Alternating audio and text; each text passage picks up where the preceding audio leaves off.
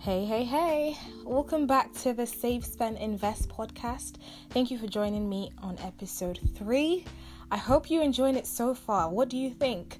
Um, if you haven't already, please do subscribe, take a minute to review this, um, and share it with your friends. If you're enjoying it, tell me what you have learned so far, tell me what you're expecting. You can find me on Instagram and Twitter at Save, Spend, Invest. So, yeah, let me know that you're enjoying this. Let me know what you're getting out of it. So, today is something that I'm so, so, so passionate about. So, for those of you who may not know, my dream with Spend Invest is really to get personal finance into the educational system, some way, somehow, but we're gonna get there. Okay, so um, this one I'm passionate about, which is managing money in uni, because I feel like wow if I started doing all the things I know now with regards to personal finance, uh, you know, five years ago, I would be in such a different place financially. Um, I tweeted the other day if I started investing in ASOS shares when I started uni instead of buying ASOS shoes, I would be a lot, a lot better financially. But it's all good, you know, it's all good. Um, but hindsight is definitely 2020.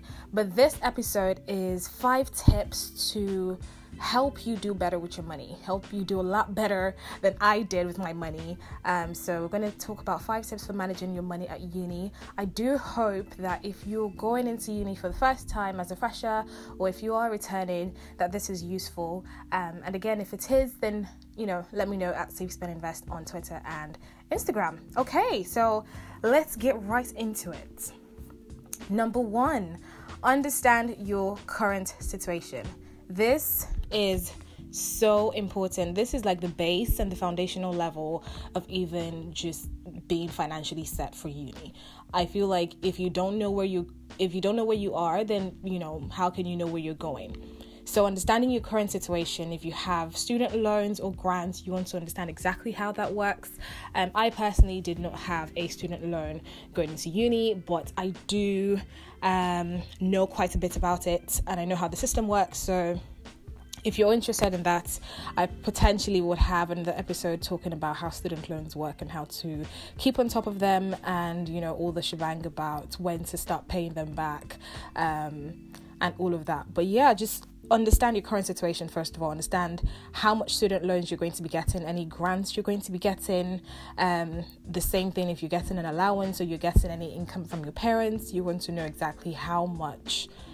And why that's important is for my next step which is step two live within or below your means. I'm always a bit skeptical about telling uni students to live below your means because I know I know how hard it can be to, or how tight money can seem to be whilst in uni because everything and everyone is demanding your coins. You know, you want to go to uni and have fun because I feel like it's so important to have the full university experience. Yes, you're going to get a degree, but more than that, you're going to um, have a lot of responsibilities, and this is potentially the first place that you are going to start to pick up financial responsibilities. So, it's important that you live within or below your means as far as you can. Um, so once you find out how much you're getting from your student loans or your grants or um, any income from your parents, you want to be living within that. Don't spend more than you get is the first thing. So if you're getting 400 to 500 pounds a month, you don't want to be spending 600 pounds. And people can be like, "Oh, how do you do that?" Well, you know, we live in a cashless society, so everything is on the card. And these days, credit card companies are offering them like it's tap water. You know, they're given to every Jack, Molly, and Sally a credit card. Um, and so it's very easy for you to just keep tapping that credit card without actually realizing how much you're spending. You know, so don't borrow what you can pay, back as well. Um, it's quite important that you know i for one would say avoid overdraft like a plague but if you can't avoid it which i don't know you need to tell me why you can't avoid overdraft okay because i think it ah, it would do you it would do you a lot of good if you can avoid overdraft. Why I say that is because most of the time it's so easy to spiral into debt that way. That's probably the easiest way. The fastest way to get into debt is to get an overdraft account. And you know, at first you might even think you can manage it. So it's just 50 pounds here, it's 100 pounds here, but very quickly you just find yourself going more and more and more into it. And you're leaving uni three, four, five years later with thousands of pounds as debt. Okay, so don't borrow what you can pay back. I'd say don't borrow at all in terms of getting an overdraft, but if you are getting an overdraft, get a reasonable one. So if you are getting an overdraft, you can maybe use that for emergencies only. So, say you're stuck um, somewhere and you need to get back home, and the only way you can get back home is with a cab, and that's going to cost you, I don't know, 30, 40 pounds and you don't have that much in your account, then you can go into your overdraft for that. But if you can, avoid overdraft like a plague. Number three, budget. Okay, so if you're listening to this and you've listened to if you've listened to episode one, you might be like, "What? You told us to start budgeting and start automating." Yes, I still agree, and I haven't changed my mind. But I think that budgeting is still very, very important, um, especially being in uni. I wish that I budgeted. I wish that I. Um, I knew exactly how much to put down for my bills, for groceries, to just help me keep a hold of my money. You know, again, this episode is talking about specifically managing that money. Um, in a different episode, I'm going to talk about maximizing the money and potentially growing it um, a bit more or, you know, earning a bit more.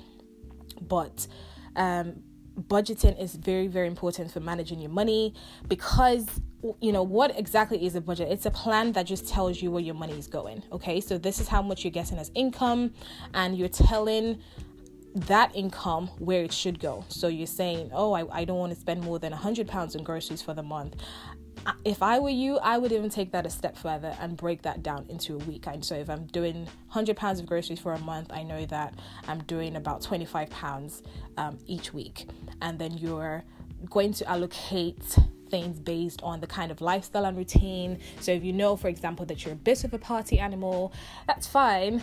Um, but it's important that you get that into the budget. I know sometimes it can be difficult when you don't know exactly how much to budget for because you know people's birthdays always come up and you're like oh that wasn't in the budget or you know someone has decided to throw a, a party um, or a themed party and you need to dress up or something like that and there will be a couple of things um, that would not be in the budget but if you have a rough idea or if you always put down a figure for i don't know call it having a good time um, and put down 150 pounds. And you know that having a good time includes your friends birthdays that you know you didn't know about um, things that come up last minute like you going out for a rave um, going to your student union to have fun um, and just anything, but it's important that you have sort of a clear idea of how much you're getting and how much you plan to spend on different things, just so that, you know, going back to point two, that you are living within and below um, your means as far as you can. Um, I'd also say, you know, be realistic. Don't if you uh, if you're getting 400 to 500 pounds, don't go, oh, I'm only going to spend 50 pounds um, on groceries because that might not be realistic, and then you might think, oh, I'm going to put aside 50 pounds in the budget and then allocate your money towards something, um, other things. Um, but actually, what's going to happen is you're going to end up spending more than 50 pounds because you didn't budget realistically for that. So be realistic with your budget um, and also add a buffer. So I know whenever I put down you know any figure to anything that I want to do, I always add like an extra 10%, so I'd give allowance for an extra 10% for miscellaneous or just for anything. Um, so, for example, if I was going for my friend's birthday um, and I had budgeted, say, £50 that include transport and maybe getting her a nice present. I would add like an extra ten pounds or so in case um, in case I just run run out or in case someone asks for money or in case I just need an extra tenner. So I would always add a buffer for anything miscellaneous that you didn't necessarily plan for. Number four, take advantage of student discounts. This one I did not do enough. So when I got into uni, you know, I was just very excited and I went to the bank with my mom and my older brother had already, you know, set the path. So we were literally just following his footsteps. And one thing that I didn't do enough of was take advantage of student discounts. So I it wasn't until probably going into final year I realized there were actually specific bank accounts for students. There were bank accounts that offered cashback.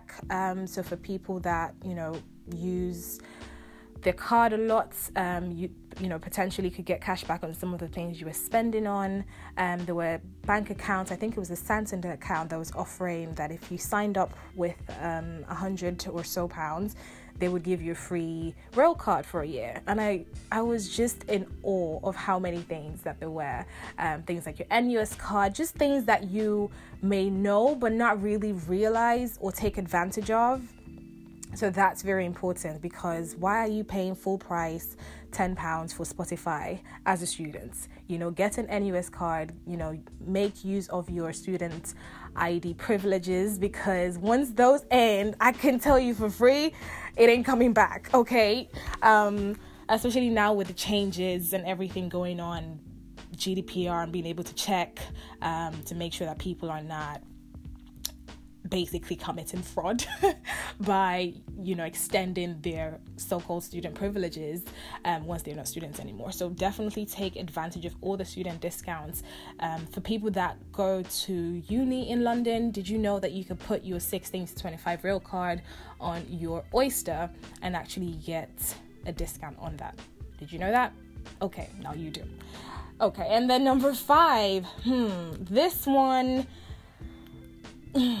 Number five is use cash more. Okay, wait, because I know that like two or three steps back I said, oh, it's a cashless society. Yes, it is. But if we're going to be really serious and if we really want to make the most of our money, then let's be real. We need to stop spending our cards. We need to stop using our cards for spending as much as we do because it's so easy. It's so easy to just tap and tap and tap away. And, you know, there are no emotions with your card. You know, you just easily tap. You, you know, sometimes you're not even looking at the figure. How many times you actually, um, look at how much it is before you just tap it. You, you know, you go to a restaurant to eat out with your friends and they just say, oh, thirteen ninety nine, and yeah, you just go, okay, yeah, that's fine. But what if they added an extra nine and you're uh, you've actually tapped one hundred and thirty nine pounds? Okay, you, you cannot do that, but you get what I mean.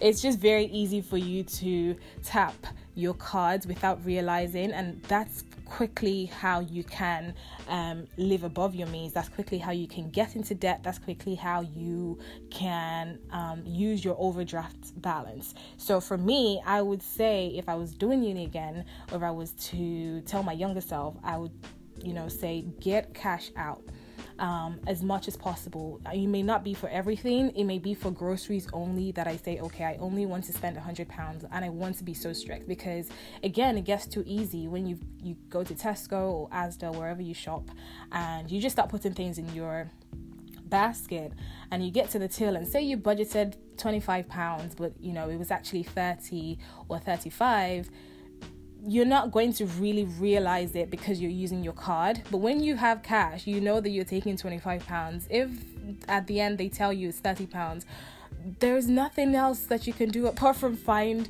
ways to chop that down to 25 because you're not going to pay for the other five pounds because you don't have it physically with you you know so there's that tug on emotions on using your um, paying with cash versus paying with card so i would definitely encourage everyone, actually, not even just students. If you're listening to this and you're not a student, use cash more. There's just such a big difference in using cash versus using your card. I have tried it, I use it a lot of the time um, when I am trying to be really strict for the month with my money, or when I just feel like, oh my gosh, how many things have I spent, or how is it the middle of the month and I only have X amount left to go on.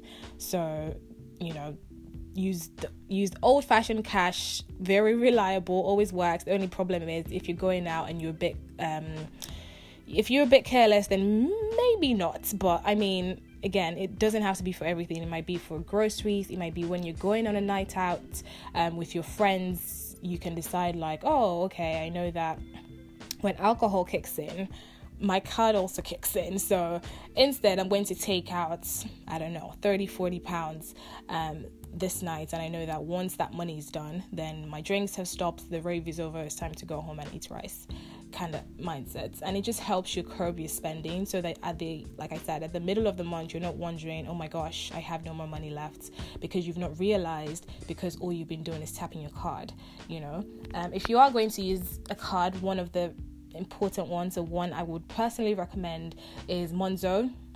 If you don't already have Monzo, Monzo is great for also managing your money if you want to use your card because they actually um, tell you what you what you spent um, as soon as you spent it on your card. So I quite like that. So if I go to Tesco um, to buy some fuel for my car, and I'm going to Tesco to buy some groceries, and I'm also going out with some friends um, for dinner, then for every time I use my card, it would show. So it would tell me, oh, you've spent 37 pounds today.